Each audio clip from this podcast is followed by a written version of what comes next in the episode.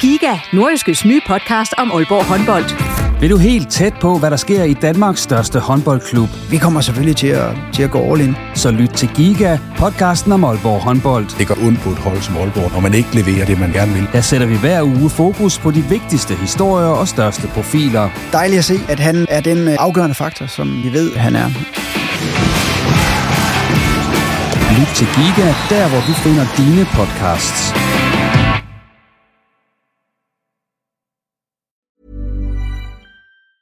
Hey, I'm Ryan Reynolds. Recently, I asked Mint Mobile's legal team if big wireless companies are allowed to raise prices due to inflation. They said yes. And then when I asked if raising prices technically violates those onerous two year contracts, they said, What the f are you talking about, you insane Hollywood ass?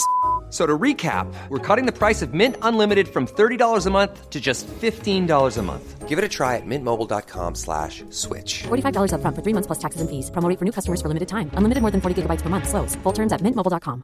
Planning for your next trip? Elevate your travel style with Quince. Quince has all the jet-setting essentials you'll want for your next getaway, like European linen, premium luggage options, buttery soft Italian leather bags, and so much more. And it's all priced at 50 to 80% less than similar brands. Plus, Quince only works with factories that use safe and ethical manufacturing practices. Pack your bags with high-quality essentials you'll be wearing for vacations to come with Quince. Go to quince.com slash trip for free shipping and 365-day returns.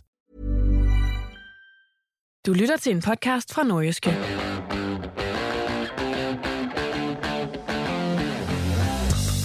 En sen scoring og to røde kort var blandt andet på programmet, da OB sikrede den anden sejr ud af lige så mange mulige i første division. Vi ser nærmere på kampen mod AC Horsens denne gang i reposten, hvor vi selvfølgelig også kommer rundt om de to øvrige nordjyske første divisionshold. Mit navn det er Jens Otto Barsø. Velkommen.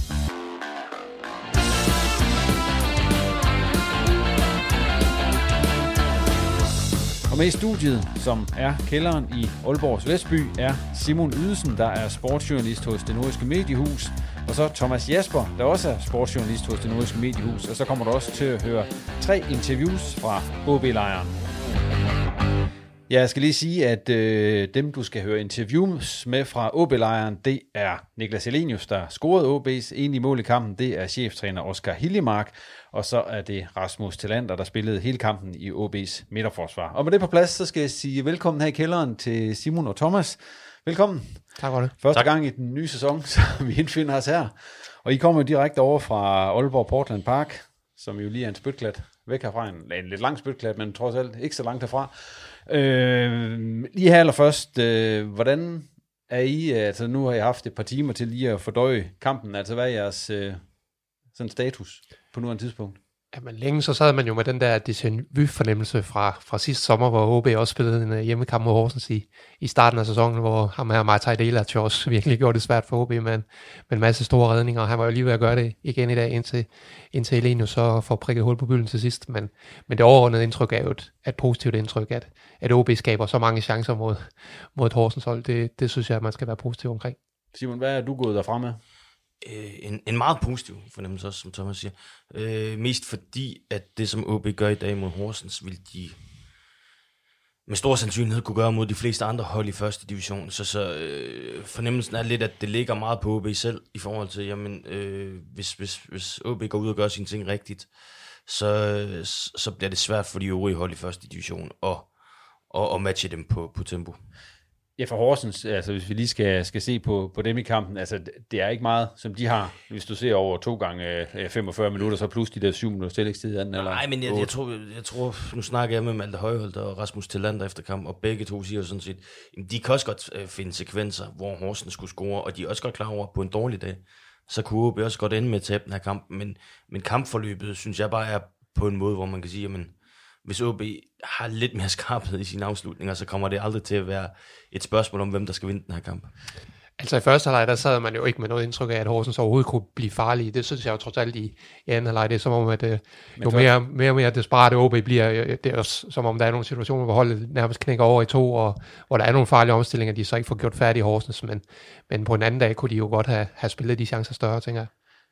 Men i første halvleg, hvis man ser den første halve time, der er OB rigtig gode, 25 minutter cirka, og så kommer der ligesom en, en ret død periode, hvor OB ikke skaber noget. Er det bare sådan, det, altså, man kan jo godt sidde og ærger sig over, at, at, at de ikke kan holde, holde dampen op, men er det ikke muligt?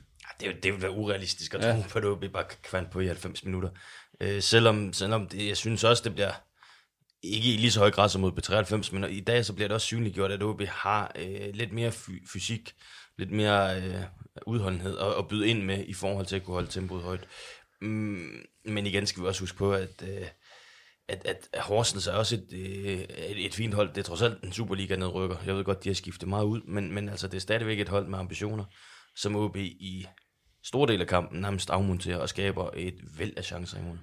Og man kan sige, Horsens, hvis man ser på dem i kampen, øh, de kommer i hvert fald, sådan som de greb det an, for at få et point, og så vil de være tilfredse med det, så det ud til. Men den, al den tid, der blev trukket ud, indtil OB får scoret, så fik de lige pludselig travlt, og så, ja, så vendte det jo.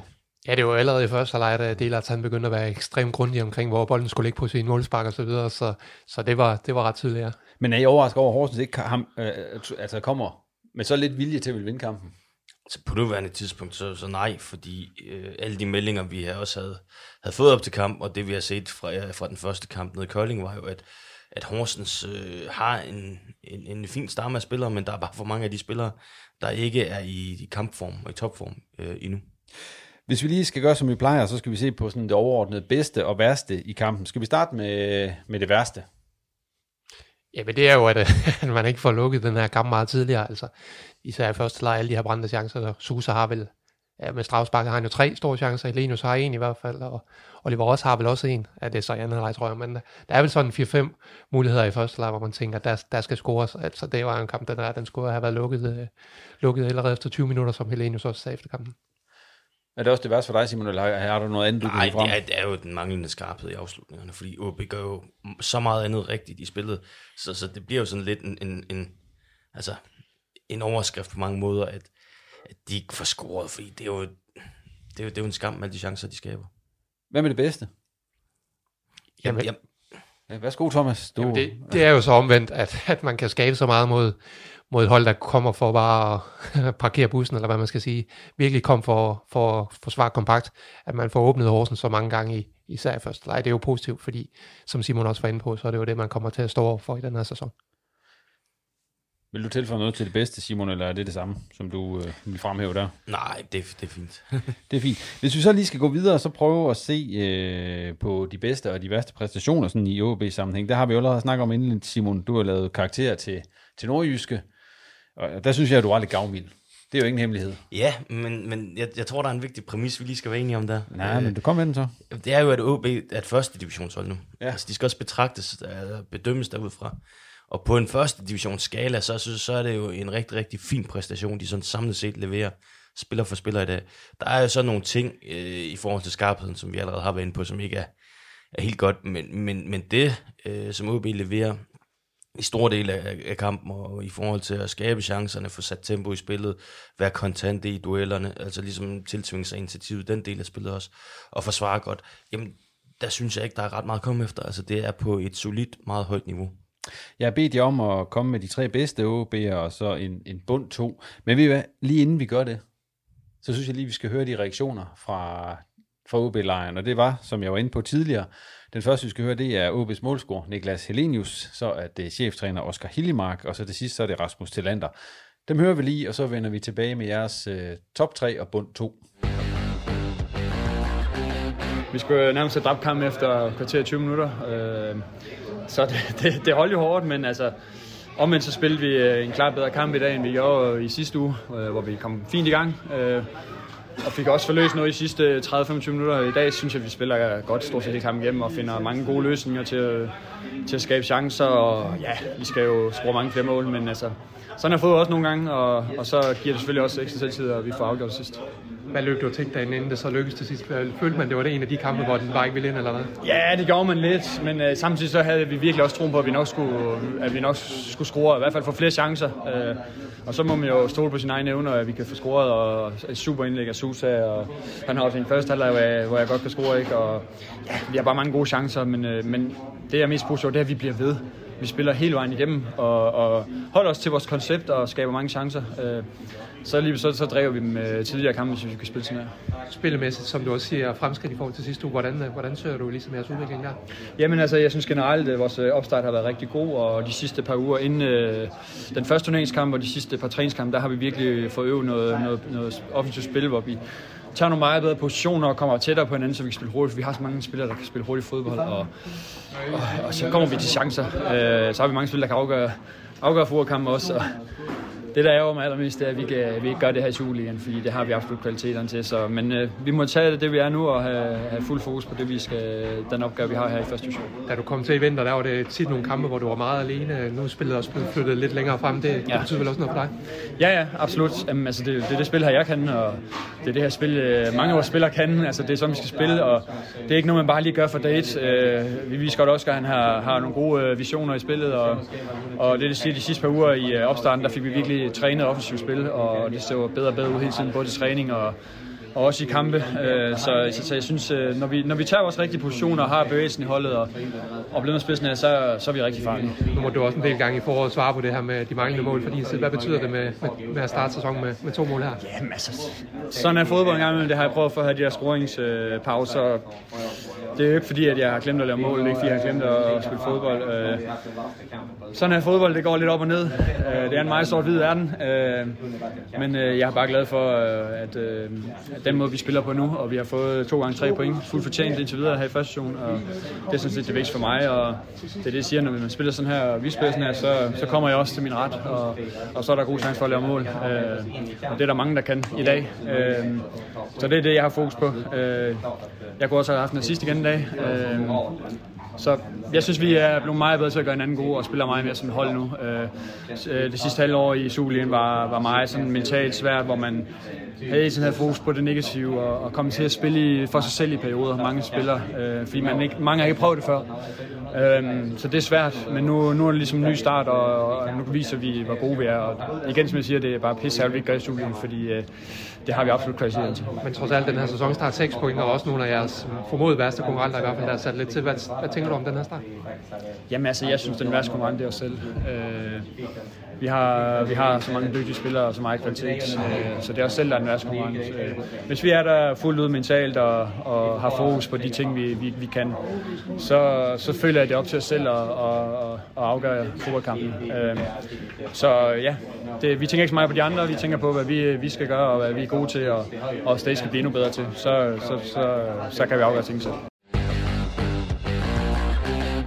Tillykke med sejren, Oscar. Det var tak. vel en forløsning at se den endelig, endelig gå ind der efter en chance af. Det må jeg verkligen säga. Så det, det var skönt. Hvad, hvad, hvad stod du derude og tænkte? Stod man og tænkte, det var sådan en af de dage, hvor, hvor den ikke bare, bare ikke ville ind, eller, eller hvad tænkte du om det? Ja, alltså selvfølgelig finns den förnämmelsen lite grann. Jag vet inte hur många avslut vi har, men jag tror vi har sån 3-20 eller någonting. Okay. Eh, som hvis vi är riktigt, riktigt skarpa första 10 minuterna så, så står det måske 3-0. Eh, och sen blir det en kamp där jag syns första 35 syns jag vi är extremt goda. Sen så är det som att Horsens kom in lite i kampen sista 10 minuterna i första. Sen så blir det lite stiltje i, i början på andra innan vi får liksom rytmen tillbaka in i kampen. Det syns att vi, vi trycker på och sen så när vi väl gör 1-0 så, så ska vi också döda kampen tidigare. Vi har fem eller sex transitions som vi ska göra mål på. Så att, eh, men sett över halvfems minuter så syns jag det är en fin kamp mot ett, eh, mot ett duktigt fotbollslag. Og fremskridt i, i spillemæssigt i forhold til, til sidste uge? Ja, det syns jag. Alltså jag syns det är fantastiskt fett att komma ut med full, fulla läktare.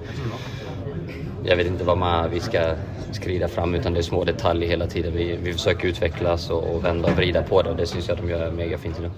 Hvordan synes du spillerne håndterede det her med at, alle de her chancer, der ikke bliver scoret på og, og, og, og kæmpe videre mod det her mål? Nej, men de blir ved, vilket också ger utdelning i slutändan. Vi har pratat om det mycket, att vi kommer hamna i situationer där vi behöver ha tålamod och, och fortsätta trycka på. Det syns jag de gör extremt bra idag. Og så den her dramatiske afslutning med først Bus, der bliver vist væk, og Pedro, der også får et rødt kort. Hvordan oplever du det? Uh, jeg har ingen aning. Jeg har ikke set situationen, så det, det får vi ta efteråt. Men hvordan oplever du den her hektiske slutfase der, derudfra? Nej, men det är mycket følelser. Vi vill selvfølgelig vinna fotbollskampen, så att, det är som fotboll ska vara. Det syns ju också fansen på, på läktaren bjuder in till att vi gör det tillsammans. Så att, det är som fotboll är, så att, det, det må vi ta med oss. Og seks point i de to første kampe. Hvad, hvad tænker du om den her start? Positivt, men inte mer än så. Det är två kamper, that's it. Uh, nu är vi fri imorgon, sen så, så är det full fart framåt. Hvordan var det at komme på banen til, til den modtagelse, som I fik i dag? det var faktisk det var, det var, det var imponerende, må jeg faktisk sige. Um, normalt altså, som, som spiller, så er du meget i kampen, men øh, der var faktisk flere gange, hvor jeg, øh, hvor jeg lige kigger op og stor ros til fansen, øh, for det var, det var faktisk en rigtig, rigtig, rigtig fed kulisse. Selv da vi scorer, øh, så kigger man også lige op og tænker, wow, det var, det var imponerende. Øh, det skal jeg stå over for.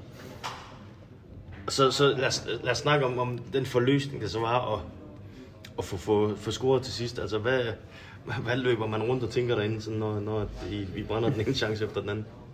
Jeg har sådan en følelse af, at vi, uh, vi kunne have lavet et statement og, og, um, og slagtet dem, eller havde chancer til at vinde både måske 2-3, uh, 4-0. Um, så det var frustrerende, at vi ikke i løbet af kampen, at vi ikke scorer på vores chance. Kan så også sagtens um, over hele kampen få øje på, at vi, uh, at vi også godt kan tage fodboldkampen. Mm. Uh, for det er som om, at vi, uh, vi åbner lidt op og bliver måske lidt stresset over det til sidst. Hvor de, de har et, et par muligheder. Men uh, selvfølgelig forløsning og, og glad på Helenius uh, vegne, at, uh, at han får klasket den ind. Ja. Og så øh, to kampe, seks point. Mm. Der er vel ikke så meget andet at sige til den, at det er yderst godkendt. Ja, enig. Øh, jeg synes, præstationerne har været, har været gode, og så øh, heldigvis så følger resultaterne med. Øh, jeg, er også, øh, jeg er også tilfreds. Jeg er tilfreds. Jamen, nu tænker jeg også, altså modpolen er jo Horsens, der står to kampe 0 point, også som nedrøver. Ja, det er altså, rigtigt. Ja, det er rigtigt. Nu har der været snakket så meget om, at I skal op i første hug, og I skulle gerne komme ned og dominere i første division. Ja. Så hvad betyder det, at I, I får den her pointmæssigt rigtig, rigtig fin start? Ja, det betyder meget, øh, for jeg tror, vi alle sammen, inklusive mig selv, har stor respekt for den, den mission, vil jeg kalde det, som, som, som vi er på.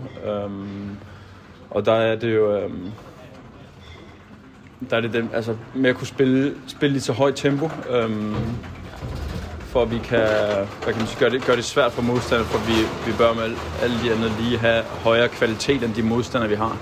Øhm, og det synes jeg, vi, øhm, vi har arbejdet godt på i preseason, og for det er også vist, at vi spiller i et højt tempo, finder nogle gode rum og skaber masser af målchancer. Samtidig med, at vi holder modstanderen nede på få. Øhm, så det peger den rigtige vej. Og det var reaktionerne fra OB-lejren, og øh, ja, vi kan starte med altså Niklas Helenius, som jo får scoremålet. Er han på nogle af jeres øh, top 3 over bedste OB-præstationer? i hvert fald tæt på, hvis han ikke er på, fordi øh, jeg synes, Helenius, han skal selvfølgelig score på den hovedstadschance, han har i første leg på, på det her indlæg fra Susa, men han gør mange gode ting, øh, som vi også har snakket om tidligere, når Helenius kommer ned i banen, så er han øh, en, en vigtig del af det her, det her OB-opspil, som fungerer rigtig godt i, især i første leg. Øh, han er jo ekstremt boldfast og kommer også af med bolden øh, for det meste ret godt. Der var måske nogle situationer, hvor, hvor han kunne afvikle hurtigere, det trækker selvfølgelig lidt ned. Men øh, ej, det, jeg synes, det var et, en pil fremad for Helenius igen i dag. Men hvem er, hvem er på din top 3, Thomas? Så? Jamen, det er Malte Højhold i hvert fald. Øh, jeg synes, han øh, især i anden halvleg virkelig, virkelig spiller fremragende og, og har godt styr på den der Øh, i den der rolle foran, foran forsvaret, ligesom ligger og dirigerer det der OB-spil. Så, så jeg har Malte højt, og så synes jeg også, øh, Rasmus Talander spiller en rigtig fin kamp øh, igen. Det gør han også over i B93. Der er, der er ikke meget at sætte på hans, øh, hans forsvarsspil. Og så en tredje, jeg tror, jeg vil tage Melker Vidal, øh, den her svensker. Altså, det er ikke alt, der lykkes for ham, men man kan virkelig se, hvad det er, man har tænkt i, i OB's ledelse, hvad er det, den her spiller, han skal komme ind og bringe. Der, der, er, noget, der er den her midtbanespiller, man har snakket om i, i flere år i OB, en, der kan, der kan bringe spillet fremad og er noget fremdrift, og også kan, selv kan, kan gå forbi en mand, der er i centrum. Så, så jeg synes, det ser lovende ud, selvom man som sagt kan se, at der, der stadig er noget med relationerne med de andre. Ja, jeg kunne høre Simon her, mens jeg holdt ferie, så er der blevet snakket meget om ham med Melker Videl. Ja, vi havde en studievært, som, øh, som synes det var et tilbagevendende punkt, vi skulle, vi skulle snakke lidt om. Så ja. ja. Men øh, den her gang, der Thomas har ham på sin top 3. Sidste gang, der var også snak om det, men han, han fik to. Det går også ind på Twitter, der har været mange, der har været, været util, eller ikke utilfredse, men uenige i, at han kunne score to. Den her gang kunne sætte for en 4. Er han også på din top 3 over OB-spillere i den her kamp? Nej, men han er på min top 4, vil jeg okay. sige. Fordi hvis jeg skal følge de karakterer, jeg har givet, så bliver jeg nødt til at så øh, fremhæve Malte Højholdt. Og Thomas Eiler har sagt det, der skulle sige om, om hans præstation. Øh, jeg vil altså bare lige tilføje, at da OB skal have kampen over på sine præmisser i de første 10 minutter, hvor øh, Horsens prøver at spille meget duelpræget, så er det altså Malte Højhold, der virkelig går ind og, og, og får sat noget skik på det her OB-spil, og, og tager den der øh, lederrolle, som der skal tages i den periode, og det er vigtigt for, at OB de får lov til at, at diktere kampen efterfølgende. Øhm, og så har jeg jo så Helenius og, og Tillander, og Helenius, fordi jeg synes, han er et, det her opspilspunkt, som bliver så vigtigt, hvis OB de skal, hvis de skal kunne spille sig øh, forbi øh, en kompakt øh, defensivt nogle gange springe nogle led over, men så er det ham, der skal, skal være nøglen til det i mange sekvenser.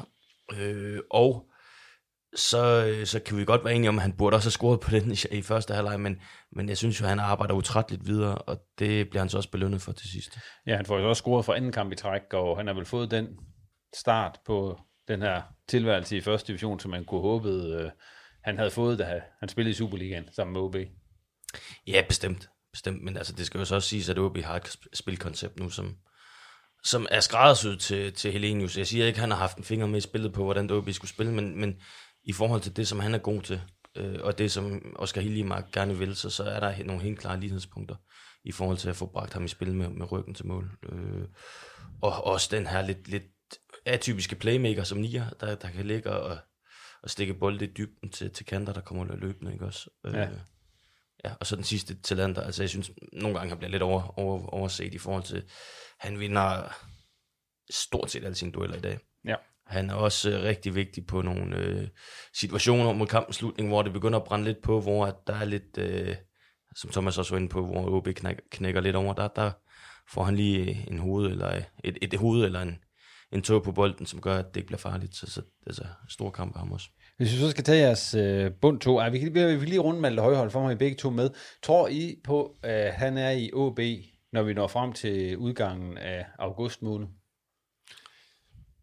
Og hvor, hvor vigtigt er det, at han bliver i forhold til det OB? Altså det, ja, det projekt, de har med, at de skal tilbage i Superligaen. Ja, det afhænger jo helt af, hvad man kan, man kan bringe ind. Vi må jo forestille os, at, at hvis øh, uh, Malte han bliver solgt, så kommer der en ny sekser ind. Jeg ser ikke OB på den måde, man vil spille nu. Her har andre i truppen, der ligesom kan gå ind og tage en rolle. Pedro, det er jo en, en helt anden spiller, når han spiller den der sekser position. Så, så hvis man sælger Malte Højere, så skal man selvfølgelig ud og erstatte ham. Uh, Jamen det er jo en afvejning af, hvor, hvor, hvor, øh, hvor, hvor meget man, øh, hvor vigtigt man betragter højhold i forhold til den her oprykning, fordi der er ingen tvivl om, altså han bliver jo ikke mere værd, som tiden går, altså der er kun halvandet år tilbage af den her kontrakt, så, så det vil jo være et ideelt tidspunkt at, at sælge ham nu, men omvendt så står man også i en sæson, hvor man virkelig skal lykkes med det her med, med at rykke op. Øh, jeg siger ikke, at man ikke kan gøre det uden højhold, men han, øh, han har jo vist det sidste halvår, at han er virkelig en, en vigtig del af det her OB-hold. Hvor, øh, er, er der noget i markedet? Er der bud efter ham, Simon? Har du, er der nogen rygter? Altså lige nu hører jeg ikke om den helt store interesse for ham. Det har der været tidligere. Øh, men, øh, men jeg er også sikker på, hvis at, at det, det ligger også lidt øh, på OB. Om, om, altså, man skal også prissætte ham realistisk. Og, og der har vi jo hørt tidligere på, på mange af spillerne, at de er prissat meget højt lige nu, og det skræmmer jo angiveligt nogle klubber væk hvis man får sat en, en realistisk, realistisk pris på Malte i forhold til hans kontraktudløb og den position, han spiller og alder osv., så videre, så, så, så tror jeg, at han, han forsvinder, fordi der, så skal der nok være bud på ham. Og øh, jeg tror også, timingen for Malte i forhold til at kunne komme øh, ud og tage det næste skridt i sin karriere er rigtig nu. Øh, timing er ikke skide god for OB, fordi han er i mine øjne deres, øh, deres vigtigste spiller i forhold til at få det her til at, til at, at glide godt fra start af. Så, så så selvfølgelig vil OB nok forsøge at holde, holde på ham, men der kan også være noget med, hvis han skal sælges, og man skal score en, en pæn chat penge på ham, så er det nu. Hvis vi lige ser på bund 2, hvem har I så der? Jamen, det er måske lidt hårdt, fordi nu spiller han jo kun omkring en halv time, men, men Andreas Poulsen, det var jo ikke noget heldigt indhop, der, der kom fra der, og igen, måske lidt hårdt. Øh, vi, vi ved også, Poulsen, han har ikke spillet mange kampe det sidste halvår, men, men han lignede godt nok også en spiller, der er langt fra, fra sit topniveau, den måde, han kom ind på i dag, så, så ham bliver vi jo nok nødt til at nævne her, tænker Og ellers, nu ved jeg godt, at Huser, han har fået fire i nordiske karakterbog, og han øh, ligger også en assist, der han kunne have lavet en med, hvis Helenius han havde, havde hættet den der ind, men der er også, der er et brændt straffespark, og der er et par brændte chancer og så videre, og han, altså det var ikke sådan, Altså den der situation med Helenius i første leg, det er jo en, der Suser selv skaber ved ligesom at opsøge en nærmest helt umulig bold, så det var ikke, det var ikke en spiller, der ikke, der ikke ville arbejde for sagen, men det lykkedes ikke rigtigt for ham i dag, og der er også nogle situationer i anden leg, hvor han bør afvikle hurtigere, hvor, det kommer til at, hvor han kommer til at tage træk for meget og så videre, så, så det var ikke en af Susers bedste kampe i OB, tror jeg i hvert fald. Hvem har du, Simon? På? Jamen, Andreas Pogensen, ja. øh, og så Kasper Jørgensen. Jeg synes egentlig, Kasper startede kampen rigtig godt, men der, der sneg sig lidt for mange fejl ind, og der var også et par defensive situationer, som ikke bliver løst sådan helt godt. Og, jamen, sådan, og det er vel egentlig historien om Kasper Jørgensen indtil videre i OB? Altså, der har jo været flere misser, end der har været fuldtræffer i hans kampe. Ja, men jeg synes måske også, at folk en gang imellem er lidt hårde ved ham. Øh, altså. Men han bliver vel købt, fordi han skulle øh, være bedre til assist og, og mål og så videre, end Christoffer Pallesen, som var alternativet på Jamen, jamen, Jeg, jeg, jeg, kan du huske en assist fra Kasper Jørgensen endnu? Han kunne godt have lavet tre i dag, hvis hans Ja. holdkammerater de havde sparket ham ind til gengæld. Altså, han kom jo fint med i dag, især i første leje, har han mange gode situationer. Men, Men han er vel ikke noteret for hverken mål eller assist? Nej, men, men, men igen, altså jeg, jeg synes Thomas han har en pointe, det er ikke fordi, vi skal stå og forsvare, men Nej. han løber bare mange meter, og han, han kommer også i de rigtige situationer offensivt. Og så er det sådan lige nogle gange et spørgsmål om, at, at uh, modtagerne af de indlæg skal han så også gerne score på dem jo. Øh, og, altså, jeg synes ikke, man kan klandre hans indstilling, og, og nu kan man jo sige, at Kasper Jørgensen var jo en af de spillere, vi sådan til start med hørte, jamen han ville egentlig gerne væk, og hans agent var ude og afsøge markedet. Øh, nu, øh, nu virker det jo lidt som om, at han har, egentlig, han har fundet sig fint til rette med, at det er OB, han skal spille i, og så giver han bare gas på træningsbanen, og jeg synes også, at indstillingen i dag virker upåklagelig. Men nu, nu snakker vi om det, han, er- hans kvaliteter ligger primært i det offensive, fordi når man ser på det defensive, altså han, med lidt uheld kunne han jo have kostet et mål i dag, med nogle af de aktioner, han laver. Jamen, altså det er jo ikke... Øh, Altså, ja, og, og det er jo det, og det skal vi nok også bare holde os for, at Kasper Jørgensen, det er aldrig nogensinde en dygtig defensiv bak. Til gengæld så bliver han forhåbentlig for OB en, en fremragende offensiv bak. nu ham der Diego Carballo, som er den spanske vensterbak. Altså, hvor langt er han fra noget i øjeblikket? Jeg kunne se, at han løber varmet op derovre. Jamen det er jo stadig, stadig sådan på træningsbanen, at Nej. han, øh, han løber de her løb med øh, den fysiske træner efter træning og så videre, og det er jo som regel et tegn på, at man, man stadig har et godt stykke op til, til holdkammeraterne. Som jeg forstod det, så har han jo mere eller mindre holdt ferie der i, i den der måneds tid, hvor hans øh, nye holdkammerater, de egentlig var begyndt med, med træningen, så han er jo et godt stykke efter, og, og det er jo også grunden til, at han ikke kommer med i spil, og jeg tror egentlig heller ikke, man vil gøre ham en tjeneste ved at, at bringe ham i spil, fordi øh, hvad jeg kan fornemme, så er det også en mand, der er en vis øh, mængde skeptiske øjne på i, i OB. Hvorfor skulle man lige bringe ham ind og så videre? Så det, det er nok også godt for ham og hans øh, OB-fremtid, at, øh, at han er helt klar, når han bliver sendt i spil. At han er fuldstændig... han står skarpt, når, når der endelig sker. Hvem, er- nu tænker jeg, nu der bliver snakket meget om transfer, hvem skal ind og sådan noget. Der er ingen tvivl om, at, øh, at der er meget fokus på for eksempel en målmand. Men hvad med en højre bak? Hvor meget fokus er der på det i øjeblikket? Fordi der har man vel stort set kun altså Kasper Jørgensen.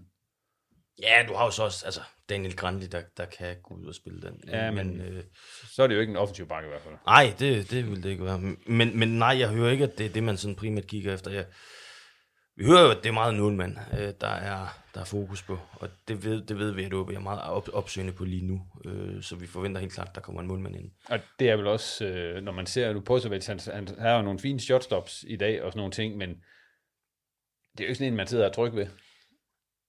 Nej, han spiller med hænderne jo fint i dag, men det er jo især, når han skal sætte spillet i gang, det, det ser noget tvivlsomt ud. Det Han er der- jo ikke en moderne målmand på den måde. Nej, det kan man ikke sige. Og det der, det der udspark med backspin, han praktiserer. Jamen, det er, det altså, det er jo... Hvad er det for noget? Ah, det, det, det, det er ikke helt godt. Altså, jeg synes også, det, det ser bare forkert ud, når han sparker til bolden mange gange. Så virker det sådan, altså, underligt stivbenet. Altså, jeg sad og snakkede, jeg sad, jeg sad ved siden af Mogens Jørgensen i dag for TV2 nu. Jeg sagde til ham på et tidspunkt, altså, han er mere stivbenet, end du er, Mogens, når du spiller fodbold. Det ser helt forkert ud med, med, med Pusevets, når han sparker til en fodbold, og det, ja, det, Så det, ser det man, er da bekymrende. Så ser man Dellert, for eksempel Horsens målmand, som, han sparker jo godt til en fodbold, må man så sige. Altså, der er Ja, længde og præcision ofte. Altså, Pusevets, det er jo det er jo redselsfuldt, hver, gang, hver eneste gang, han skal sparke den ud. Altså, Og med de spillemæssige ambitioner, man har i OB, så vil det også øh, give mening, hvis man lige, lige i øjeblikket går og kigger på en målmand, der, der kan spille lidt med fødderne. Det vil jo også betyde, at man kunne spille øh, lidt kort ud en gang imellem, så man ikke er, er henstillet til øh, at sparke den op på midten og, og håbe på, at den falder ned til ja, nu. han havde et par fine redninger, men han Ja, skal trods lige alt have... Det Ja, men han med hænderne, der var, Ja. der var ikke noget at komme efter. Det var der jo heller ikke over i B93, hvor han Nej. også har en god redning inden øh, ved 0-0. Men der er det jo bare meget sigende, at OB vælger at så sparke langt på samtlige målspark over i B93, fordi at det var da i hvert fald en måde at, at måske øh, undgå de værste situationer, man kunne komme ud i. Hvis vi lige øh, skal runde øh, kampen mod Horsens, så har jeg også bedt jer om det der med at komme med kampens bedste detaljer. Det kan jo være alt muligt. Det kan også være en sjov detalje, for eksempel. Altså et eller andet, øh, hvor, hvor Hiljemark laver en fed tæmning, fordi bolden er på vej ud, eller et eller andet. Men hvad har I bidt mærke i som kampens detalje? Jamen, det var vel, jeg ved ikke om det, det er en decideret positiv detalje, men det var vel, at, øh, at Paul Bus, han blev vist væk. Det, This Mother's Day, celebrate the extraordinary women in your life with a heartfelt gift from Blue Nile. Whether it's for your mom, a mother figure, or yourself as a mom, find that perfect piece to express your love and appreciation. Explore Blue Nile's exquisite pearls and mesmerizing gemstones that she's sure to love. Enjoy fast shipping options like guaranteed free shipping and returns. Make this Mother's Day unforgettable with a piece from Blue Nile. Right now, get up to 50% off at BlueNile.com. That's BlueNile.com. Paul Bus, han har rigtig mange kampe som, øh, som OB's målmandstræner, men det har jeg alligevel aldrig oplevet før. Det har jeg og jeg set. tror måske også, han var lidt uforstående over, hvad der egentlig var, han, Jamen. var, han, han har lavet, der, der gjorde, at øh, Michael Rasmussen han øh, ligefrem skulle vise ham væk. Så I sad jo tættere på, end, end jeg gjorde.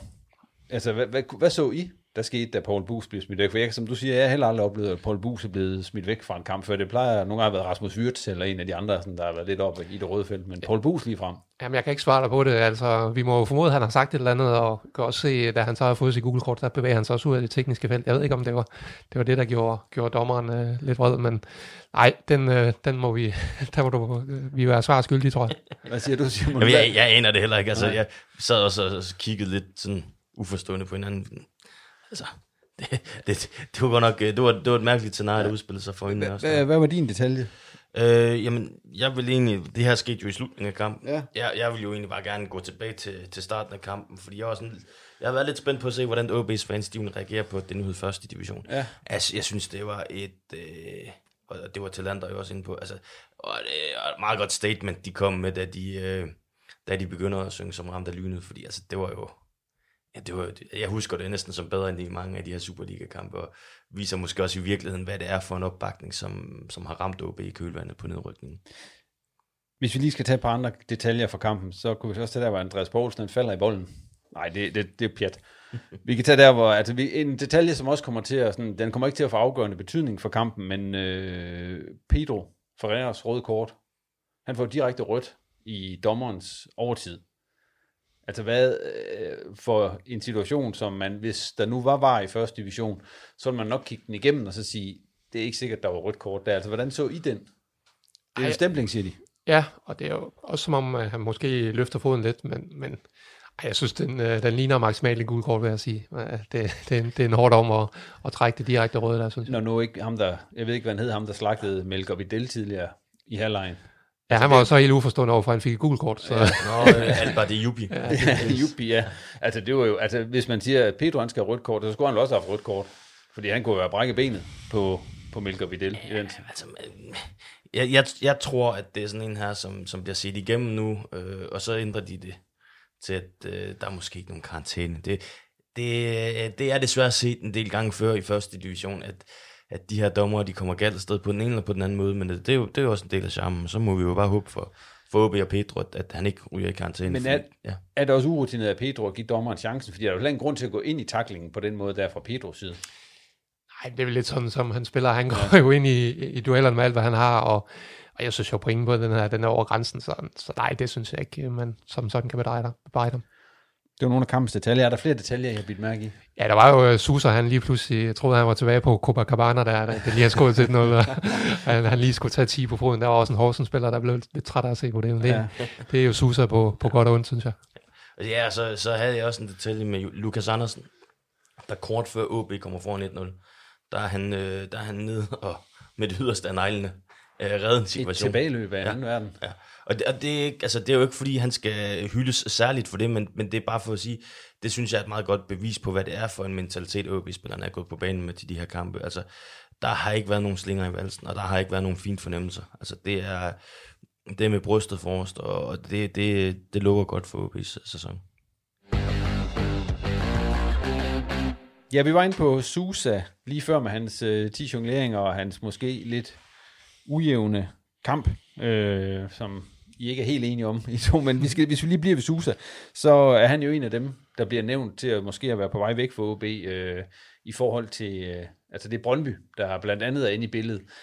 Hvor meget er Susa på vej væk, eller er det bare snak, alt det her? Jeg hører, at han er på vej væk. Og er det til bliver- det, det, ja, om Brøndby er interesseret, men, men der er også udenlandske muligheder.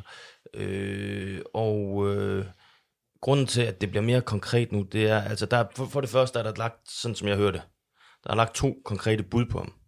Øh, og for det andet, så har OB sænket prisen fra det, der før hed 3 millioner euro til nu, og, og gå i et prisleje, der nærmer sig de 2 millioner euro. Og det betyder bare, at øh, det alt andet lige ser mere realistisk ud i forhold til at, at finde en, en aftale.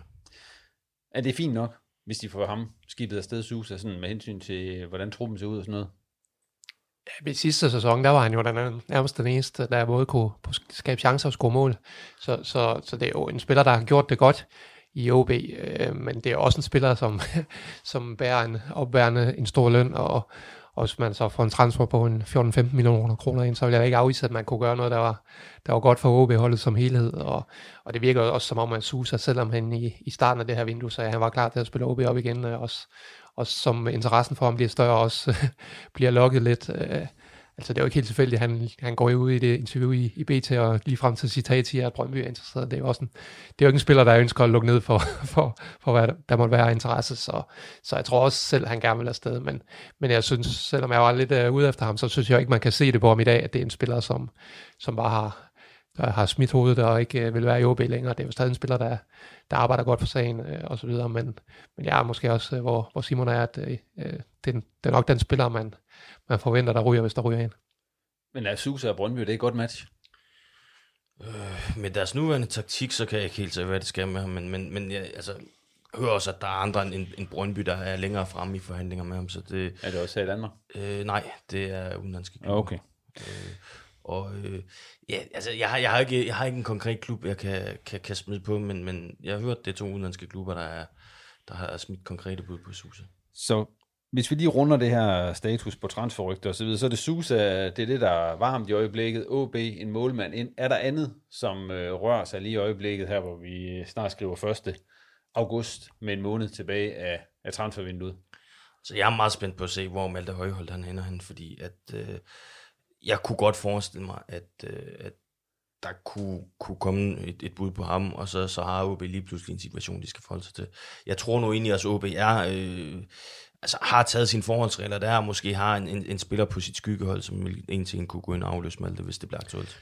For hvis der bliver solgt nogen, så vil det jo også åbne noget. Altså Kappmeier, sportsdirektøren, det er jo ikke fordi, han sidder og svømmer i penge i øjeblikket øh, med, med både det underskud, der er udsigt til, med, med de øh, lønkroner, der er, der er bundet i den her OB-trup i forvejen, så, så selvom man en spiller eller to, så giver det selvfølgelig også nogle muligheder den anden vej, og det er jo, ja, hvis Malte han bliver solgt, så skal der jo en ny sekser ind, og, og Susa bliver solgt, skal der vel også en ekstra kantspiller ind. Men nu nævner du også selv øh, Olian Kappmeier, og det han, han er jo, man kan jo sige, han har haft travlt med at rydde op i truppen. Der er i hvert fald blevet sendt nogle angriber afsted, der er blevet øh, sendt, øh, øh, Handelsbo er blevet sendt afsted. Altså, hvordan synes I egentlig, at den der oprydning i OB-truppen, det er vel gået, som man kunne have forudset. Altså, det vil gå som planlagt for OB, den der oprydning. Jeg ja. ved selvfølgelig ikke, hvor meget de har fået for de forskellige og, og sådan noget, men udefra set har det vel gået godt nok. Ja, øh, der er jo øh, altså Milan Margaritz og Markus Handelsbro og så videre, det er jo spillere, man, man slet ikke regnede med, og Marco Ramkilde, det er jo også i hvert fald en spiller, der på den korte bane ikke havde udsigt til den store spilletid, så det er jo godt arbejde at, og få dem andre steder hen. Øh, så er der den her sag med Mensa, der tror jeg, at ideelt set havde OB jo gerne forlænget kontrakt med Menta, Mensa, men når det ikke kunne lykkes, så var det jo selvfølgelig også fint at få nogle 100.000 kroner i, i kassen, i stedet for at se ham gå til, til Viborg gratis til, til vinter. Så, så det er jo primært oprydningen, som du også siger, der har, den har stået på. Øh, han har fået en del kritik for den her Theo Sander-handel, hvor, hvor der er jo en del derude, der, der mener, at prisen måske lige er lav nok. Men, men det er også et udtryk for, at øh, det faldt jo ikke heldigt ud for, for OB, da, da Theo han kom ind og, og spillede i foråret, og jeg synes egentlig, den pris i forhold til, i forhold til han, hvad han har vist, den er, den er helt okay, øh, hvis man også har nogle videresalgsklausuler osv., som man jo har, så, så er det jo ikke fordi, at det er nogen øh, skandaløs handelsfortjek. Nej. Så er du øh, enig med Thomas i, at, at Ole Jan indtil videre faktisk har gjort det sådan rent transfermæssigt okay? Jeg, jeg synes, det er rigtig, rigtig fint, øh, det som OB er kommet afsted med. Også i forhold til, at vi, vi har jo slet ikke nævnt uh, Melka Vidal nu. Altså, jeg ved godt, at han kun har spillet to kampe, men øh, ham her, han, altså, jeg, jeg synes, han ser spændende ud, og nu har jeg snakket med nogle, nogle andre, både, både sportschefer og, og øh, agenter, som egentlig siger, jamen, at han havner i OB, det, det, er, det er rigtig godt lavet af OB. For, for der var andre klubber, der var også øh, større klubber, der har, har haft et øje på ham der. Så, øh, så det er godt lavet af OB, og, og det, altså sådan som jeg hørte, så er det også en, en spiller som Jim Holm Larsen, der har, har været scoutingansvarlig i OB tidligere, eller i hvert fald har stået for en stor del af scoutingen. Han, han har haft det navn på listen i et stykke tid, så det er ikke bare noget, der er kommet ud af den blå luft hvis han sådan skal have, have rettetegn hele vejen hen, øh, Ole Jan Kappmeier, i det her transfervindue, hvad skal der så her i løbet af den, eller, i løbet af den tilbageværende måned, hvad skal så øh, falde i hak for ham, for I synes, at, at det har været godt? At, han kan, at det kan være godkendt? det skal være, at det er en som minimum status quo øh, OB-trup, der, der kommer ud, det vil sige øh, ud af vinduet. Altså hvis man sælger noget, så skal man have noget tilsvarende, eller i hvert fald noget I forhold til det, der er nu. potentiale ind, som, som kan blive lige så godt. Altså i forhold til status lige nu? Ja. ja. ja. Og så en målmand, der er bedre med fødderne. En. Og så kan man jo sige, at formanden Niels David Nielsen, han sagde jo tidligere på sommeren, at, at Kammers opgave blev også at få bragt øh, de omkostninger til, til truppen ned, og, og der er man måske ikke kommet så langt. Jeg ved godt, at der er nogle øh, spillere i den eksisterende trup, der ikke, er, der ikke helt får de samme lønninger, som de gjorde i, i Superligaen, men de spillere, der er blevet skibet af, det er jo ikke øh, fra toppen af lønhierarkiet i hvert fald. En af dem, der ja, så ikke får så meget, og ikke er i toppen af lønhierarkiet, det er så Mads Bumholdt, der har fået kontrakt derude, Simon. Øh, det er vel en af de spillere, som er kommet snigende sådan lidt. Øh, det er ikke en, man har hørt så meget om igennem de seneste år, men så har taget nogle rigtig store skridt her det sidste halvårs tid. Jamen, han er jo begyndt at vokse. Så i løbet af det seneste år, vil jeg faktisk sige, at der er han, der er han gået for at være sådan en periferispiller på U19-holdet, til virkelig at have kunne taget de her fysiske skridt, som gør, at han har en fremtid i seniorfodbold. Og han er en, øh, han er en øh, fremragende fodboldspiller. Altså et godt blik for spillet, fin teknik, og, og, og kan, altså, kan på sin gode dag være sådan en spiller, der virkelig dikterer en fodboldkamp og styrer den øh, fra sin position på den centrale midtbane. Så, så altså, hvis, øh, hvis han fortsætter den udvikling, som han har været inde i det seneste år, så, så, så tror jeg godt, at OB-fans de kan begynde at glæde sig til at, at få ham at se på Aalborg Portland Park på et og, tidspunkt. Og han har fået en treårkontrakt. Ja. Som jeg lige husker det. Og, øh, men som jeg var inde på, det er jo ikke en af dem, når vi har snakket, de her talentudsendelser, vi har lavet, så det er ikke en af dem, vi har snakket mest om. Jeg tror faktisk ikke, vi har snakket om. Nej, men altså, han er, han er årgang 2005, øh, og, og, og generelt, det var Theo Sanders årgang, og generelt så har Theo været det talent, som har været hypet på den årgang. Øh, Mads øh, så jeg for nogle år siden til en future-samling, da han var u 14 eller u 15 spiller, hvor han selv, øh, blandt de future-spillere, der var han, der var han lille. Øh, man kunne godt se, at der var en masse fodbold i ham, men han er svært ved at få tingene til at lykkes og gøre sine ting, fordi at han fysisk var så udfordret. Så det har jo simpelthen været et spørgsmål om, at han har skulle lov til at vokse, og det, det er jo så kommet nu. Øh, og der skal OB jo få, altså, så have ros for, at man ikke har, har hyttet ham ud med badevandet på noget tidspunkt, fordi at han har jo netop haft et fysisk efterslæb, men det har man set igennem fingre med, og så drog på hele vejen. Og lige med det lukker vi ned for sådan løst og fast omkring, hvad der sker på OB, og så følger vi selvfølgelig op hver eneste uge på, hvad der sker derude. Noget andet, I faktisk allerede har været lidt på, som jeg lige synes, øh, vi skal snakke om, det var jo øh, det her med, at det var første hjemmekamp i første division for OB, eller Nordic Bet Ligaen for OB. Øh, der var jo lige knap 9.000 derude, øh, og det gav jo en festlig kulisse til den her kamp, øh, som så vanligt kan man sige, var A. Indgård-tribunen derovre, I sidder, men som vi andre kan sidde og kigge over på, der var, der var flere tompladser end, end, end udsolgt i hvert fald kunne, kunne indikere. Øh, men ellers øh, så var det, bliver det her en atypisk kamp for første division, for nu var det jo sådan en øh, sponsorkamp, hvor billetterne var givet væk, men hvad, hvad forventer I egentlig af den her sæson, der kommer i, øh, i første division på Aalborg Portland Park? Ja, men jeg forventer egentlig, at der er i hvert fald nede på, på Vesttribunen, eller forventer, det ved jeg ikke, men de har jo, de har jo sat uh, højt, så, så jeg forventer egentlig, at den bliver okay fyldt op i, i hele den her sæson, der har virkelig, som Simon også var inde på, virkelig været, været fantastisk opbakning til HB, både i sidste sæson, og det er også startet godt i den her sæson. Så må ikke, øh, de bliver ved med at stå dernede bag målet. Øhm, om det lige frem bliver snit på 8.000 hver gang, det, det tvivler man måske på, når det er Hillerød og Helsingør, og, og man måske også skal betale for billetten og så videre. Så det kan godt være, at der bliver flere rødsæder på de, på de, øh, på de to langsider. Øh, men nej, jeg tror så bestemt, at øh, opbakningen den bliver, den bliver helt okay til, til OB, og som sagt øh, især nede bag målet. Men så det, det er så bag øh, altså Vestrebyen, men ned den anden ende, altså hvad kan man egentlig forvente at, af, af, af udbanefans og sådan noget? Det er også med til at skabe en kulisse ude på Aalborg Portland Park, altså når Brøndby har været på besøg i FCK, OBAGF, altså der har været fyldt ned i udebaneburet. Det er der så overhovedet ikke, når Horsens er der. Der er der, hvad var der 40 eller sådan noget for Horsens. Men altså, hvad, hvad, hvad sker der, når så Næstved, Hillerød, HB Køge? Altså, det... Jeg tror faktisk, at Horsens er nogle af dem, der kommer til at have flest fans med, så det, det bliver noget rigtig lort. Altså, det, der kommer ikke til at ske noget som helst dernede. I den, ja. der, der er måske Sønderjyske, der kan, der kan hive lidt med, men, men altså... Ja, Hobro så, måske? Jamen, det skal være Hobro og Vendsyssel fans, ja. som har lyst til at stille sig dernede i stedet for at så købe en billet. Øh, men ah, nej, det, det, det bliver jo ikke det helt vilde, fordi altså, det er jo, det er bare nogle andre forhold i forhold til fans og første division. Det er sgu ikke, øh, det, det, altså, ja, det er ikke noget at råbe for. Nej, så du øh, tror faktisk, at øh, udbanen inden den peakede i dag et eller andet sted? Ja. Ja, det, det er trist. Jeg, tror måske, at der kommer flere forbrug. Ja, flere forbrug og flere forventningssysler. Altså, det er jo heller ikke, heller ikke klubber, der er, der, er, der er kendt for deres øh, skyhøje tilskuertal, men jeg tror alligevel, når de, når de får de her lokalopgør mod OB, må ikke det kan lokke lidt, øh, lidt folk ud. Hvad, hvad er lige forventet egentlig? Altså nu som sagt i dag, der var lige knap 9.000 til den her kamp, men hvad er lige for, forventet, at det tilskuersnit for OB ender på, når vi gør, gør status på første division? Hvis OB kan holde et tilskuersnit på 7.000, så vil jeg synes, det vil være rigtig, rigtig flot. Det vil jeg også.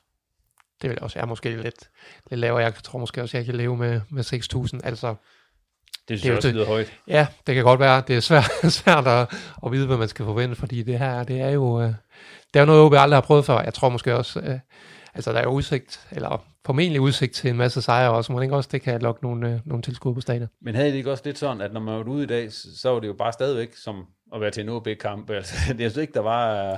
Altså om de spillede mod Horsens, nu ved jeg godt, Horsens også er Superligaen rykker i Superligaen eller i første division, det var, altså, det var jo stadigvæk det samme at være derude i dag, for eksempel.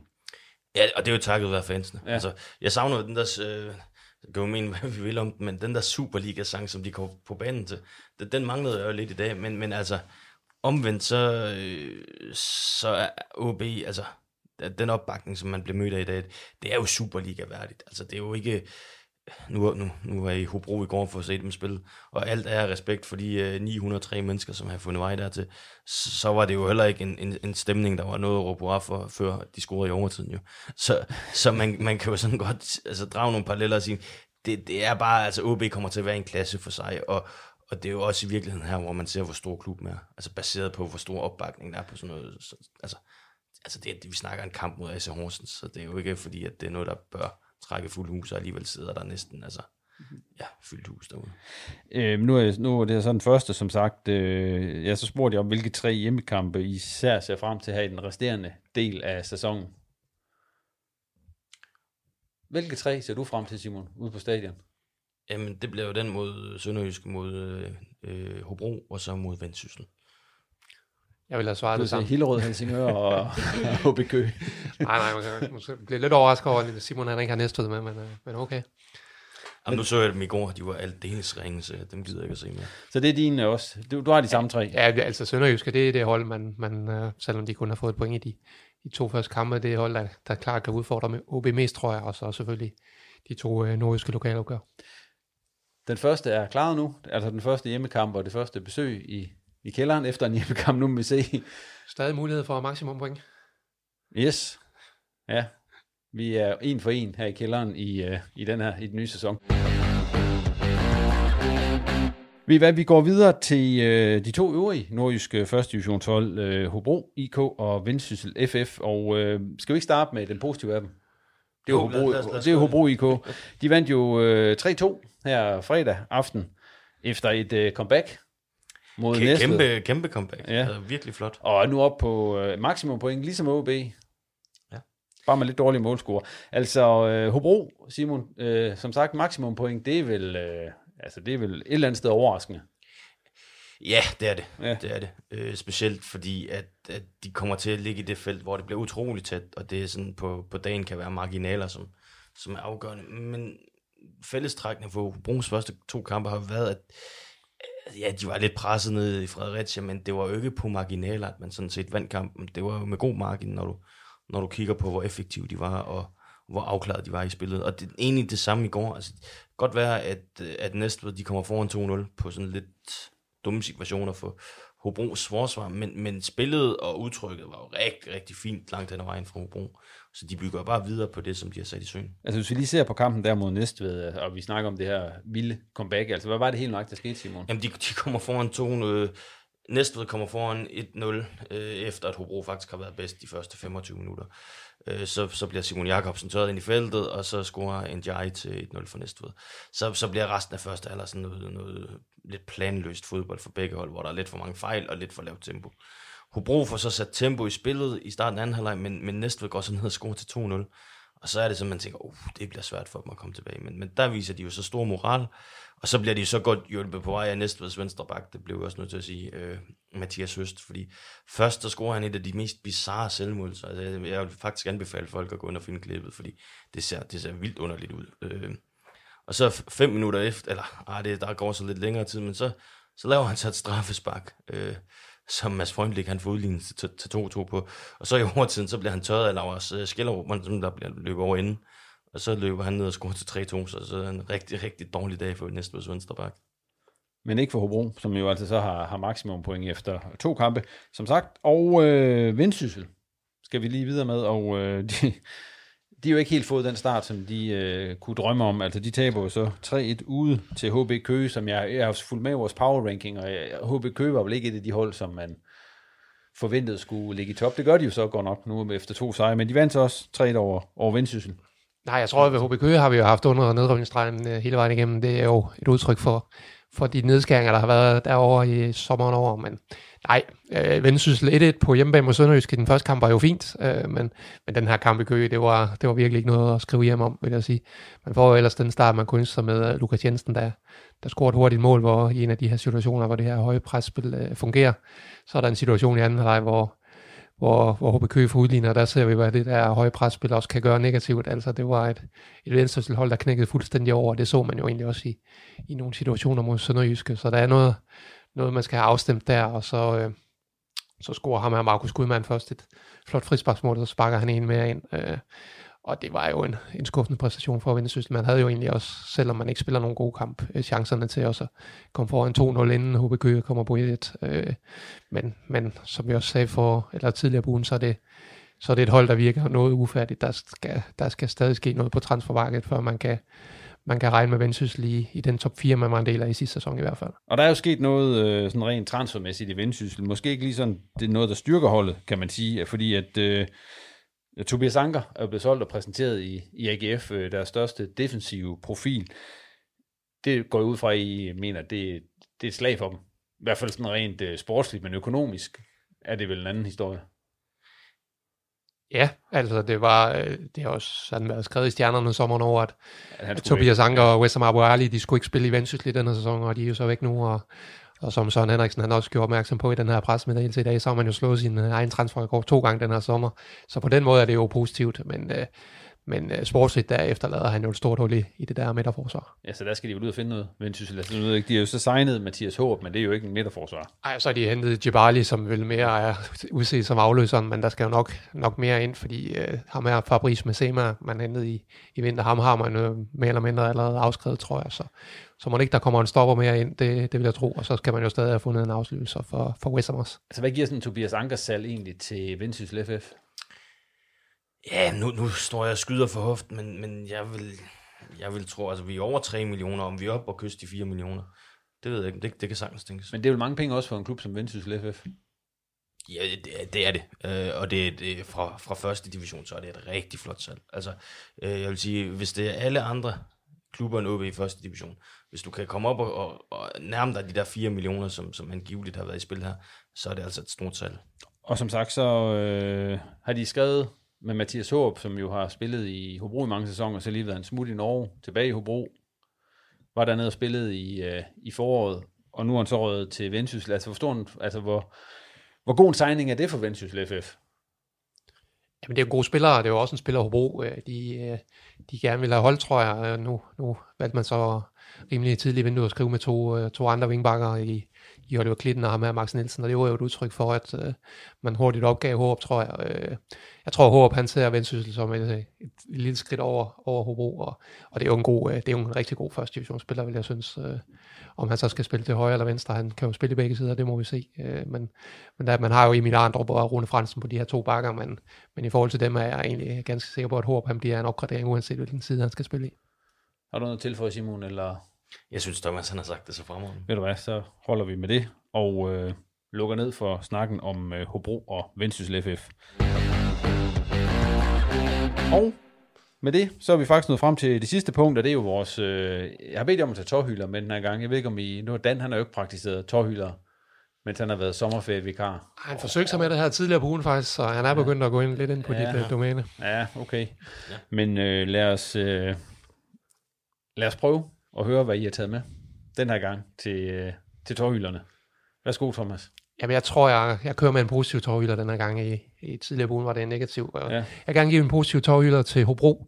Altså, um, da de for de her par år siden øh, kom med den her vision om, at uh, man skulle være i top 18 i dansk fodbold, men man skulle jo også uh, satse, satse på sine egne udviklingsspillere, så tror jeg, der var mange, der, der tænkte, ja, held og lykke med det, I snart ned i anden division, og, og både, det blev også kritiseret internt, både Peter Sørensen stoppede i Hobro på grund af, på grund af at han ikke kunne se nogen fremtid i, hvis det var det, der var visionen, og Jens Hammer, han sagde også, da han øh, stoppede eller blev fyret, uh, at, at han kunne heller ikke se, at, at, at der var nogen fremtid for i, i toppen af dansk fodbold, hvis det var det, man ville, men man må, man må jo give dem øh, den kado, at øh, man efterhånden virkelig får nogle dygtige spillere igennem. Altså det seneste eksempel er jo, som Simon også snakkede om tidligere på ugen, Mads Frønlik, det er virkelig en spiller, der, der tager store skridt, og at man så også kan med, med det budget og, med, og så videre, kan, kan begå sig i, på, det, på den hylde i første division, hvor man trods alt er, det, det er rigtig godt arbejde.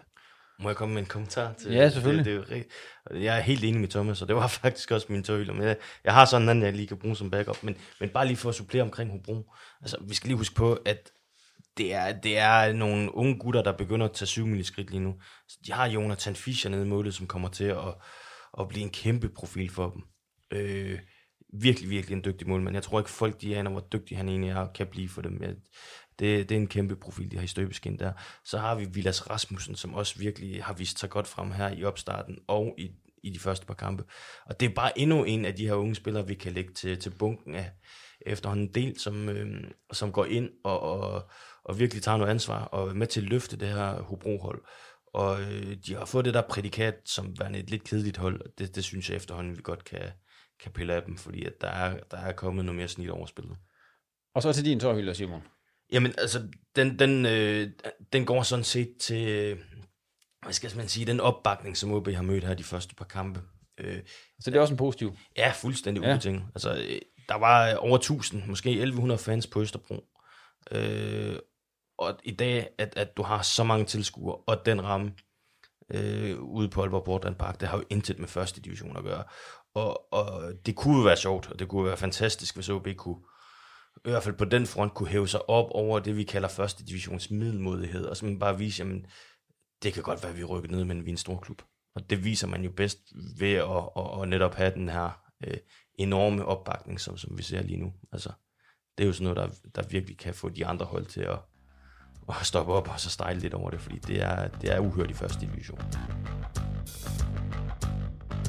Og det var alt, hvad vi havde på programmet denne gang i reposten. Tak til Thomas og Simon, fordi de kiggede forbi kælderen, og til dig for at lytte med. Husk, at vi altid gerne vil have flere abonnenter på reposten, så hvis du ikke allerede gør det, så abonner lige i din foretrukne podcast-app. Og du må også meget gerne følge os på Twitter og Facebook. Reposten er tilbage igen om en uges tid, når der igen er spillet i første division. På genhør.